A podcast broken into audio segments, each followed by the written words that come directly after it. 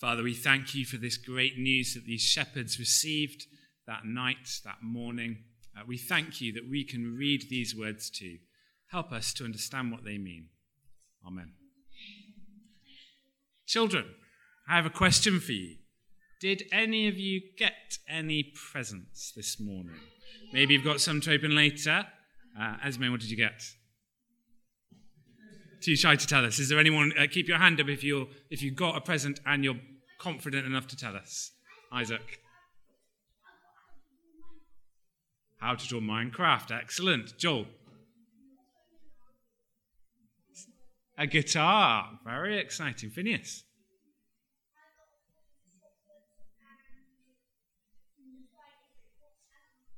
Wow, what a treat. Jonathan.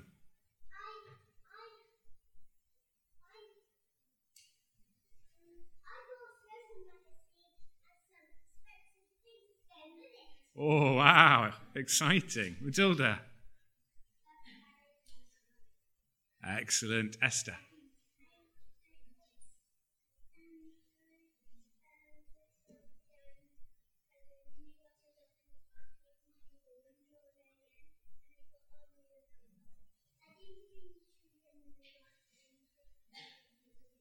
Very sensible, very sensible.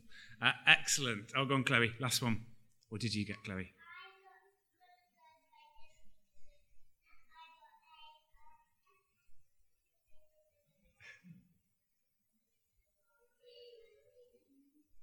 We've got a Dolores doll. Did I hear that? Excellent. They can play together, I'm sure. Um, super. It's great to hear that the children got some presents this morning. Um, is there anyone else in the room who might have got a present? What do we think? Kids, who else might have got a present or might be hoping to get one later? Esther, who do you think? Maybe the mummies and daddies, maybe some grandparents, maybe some aunties and uncles. But maybe raise a hand if you're an adult and you've, you've had a present this morning.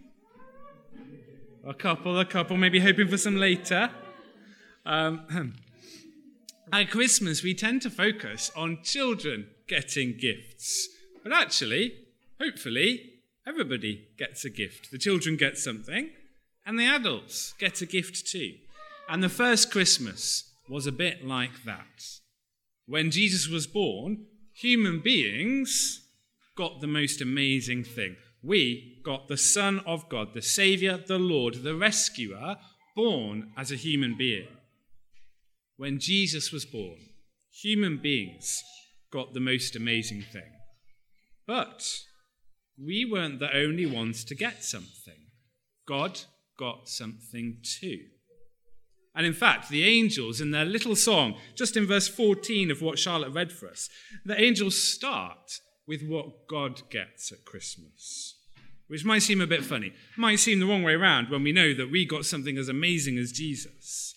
But the angels start with what God gets. Here's the first line of their song Glory to God in the highest heaven. What does God get? Children, any of you spot it? Phineas? God gets glory at Christmas. The result of Jesus' birth for God is that he gets glory in heaven. And glory is wowness.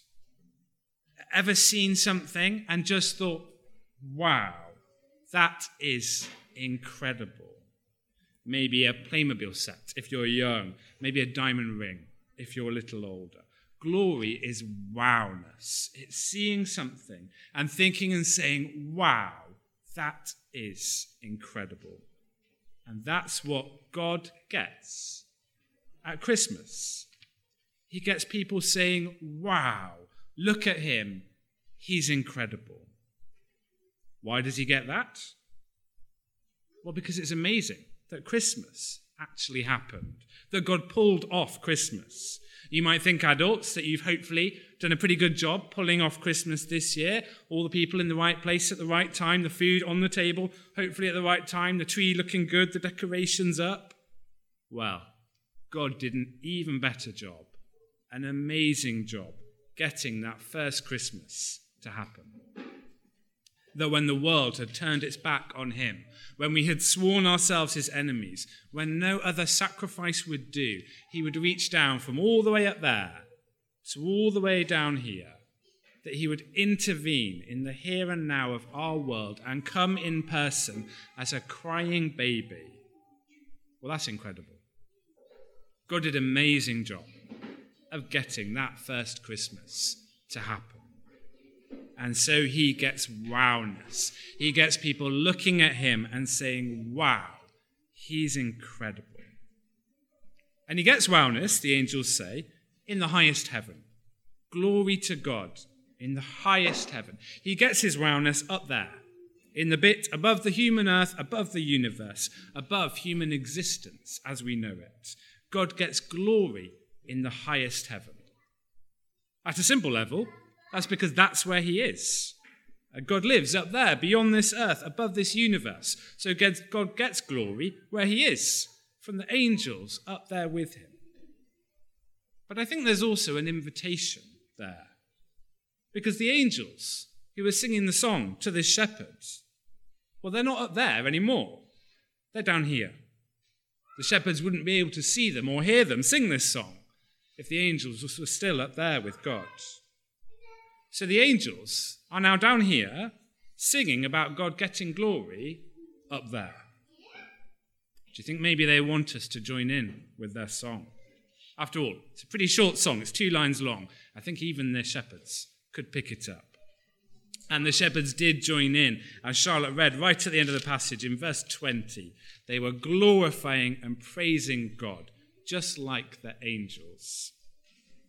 Once, a few years ago, I went to a football match.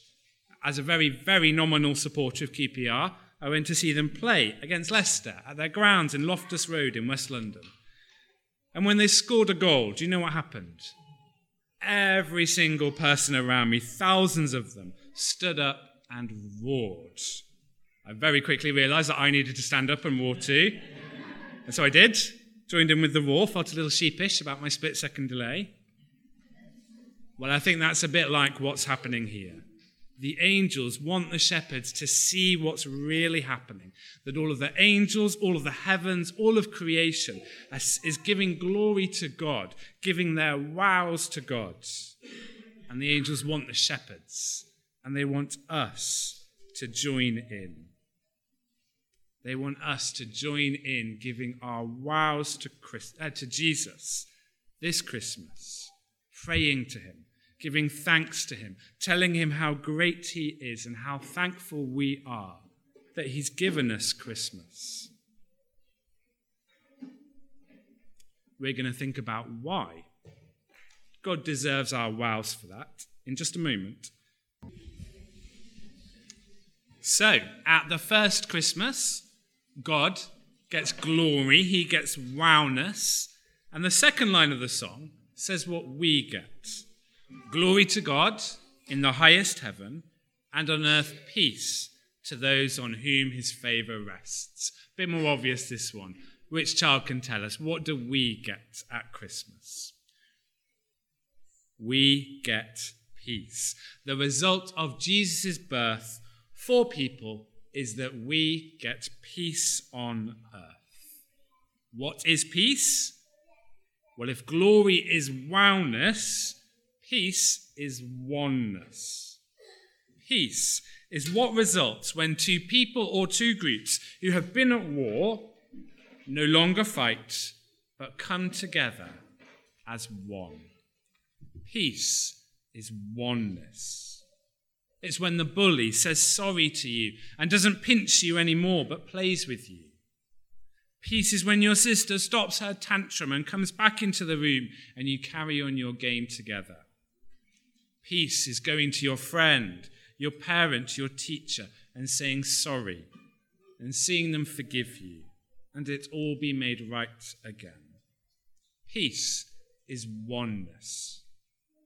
It's not just peace and quiet, calm, although it does lead to that, but it's people who have been in a battle, no longer fighting, but coming together as one. And the angels sing that because of the first Christmas, we get peace. We get oneness with God. Peace from what?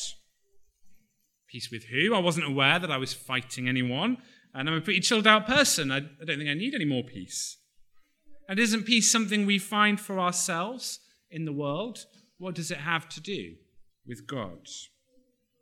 Well, the Bible teaches us that there is a war going on, a bigger war than the one between Israel and Palestine or between Ukraine and Russia, a bigger war than the First or Second World Wars, a bigger war than the bitterest family divide, the worst clash of cultures. And it's a war between people and God, a war that we started, or at least our ancient ancestors, Adam and Eve, started when they first disobeyed God in the garden and it's a war that we and every other generation of human beings have kept going.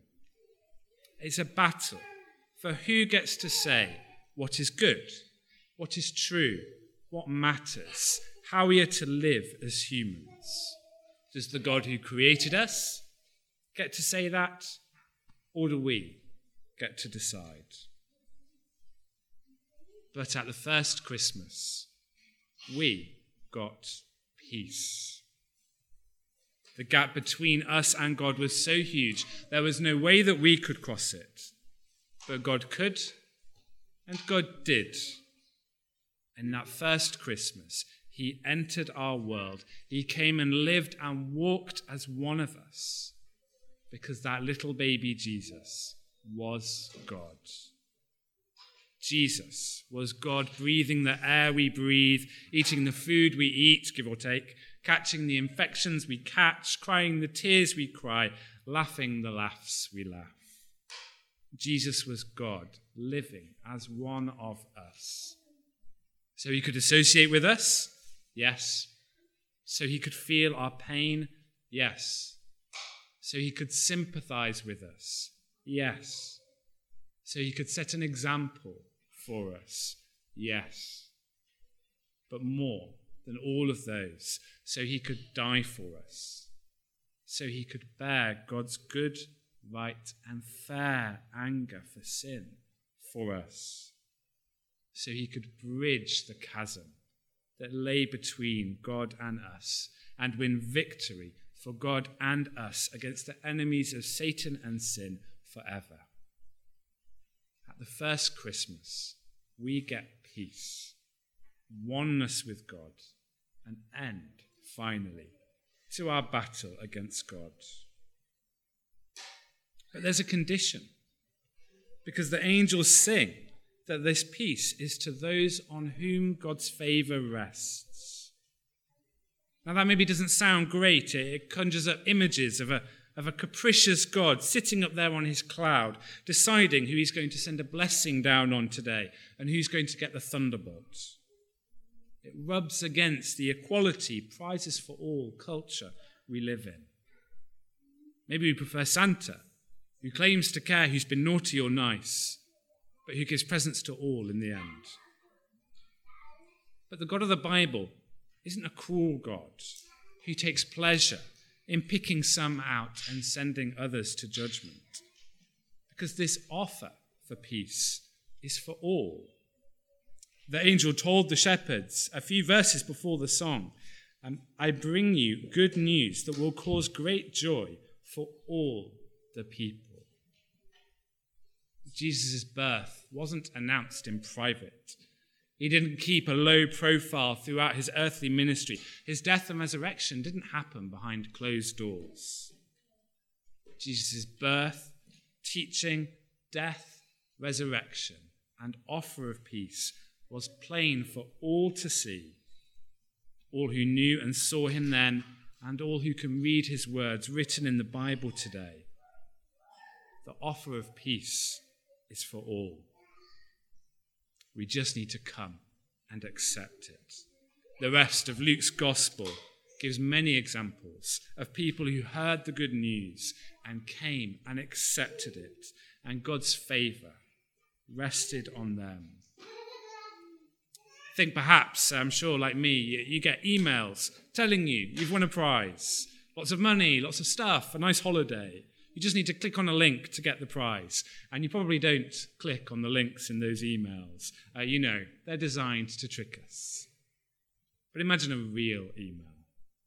All you needed to do was click on the link and receive your dream house, your dream car, your dream holiday. All you need to do is click. And it's the same with Jesus. His offer of peace is for all. You'd be crazy not to accept it this Christmas. So accept it.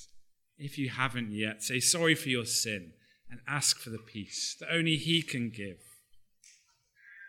And if you've already received it, if you've already accepted Jesus' offer, then enjoy the deep peace, the oneness with God that we have because of Christmas.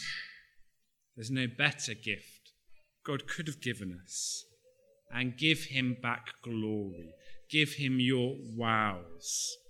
For we get peace and God gets glory. That's what the angels sang. And that's what we will sing now. But first, let me pray.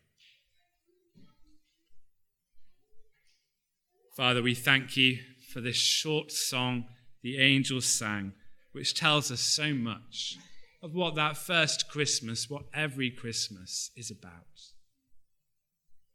Help us to accept your gift of peace, that your favor may come to rest on us. And we thank you, those of us who've already accepted it, that we have oneness with you, that the battle is over, that we are forgiven. May we give our glories, our wows back to you, we pray. Amen.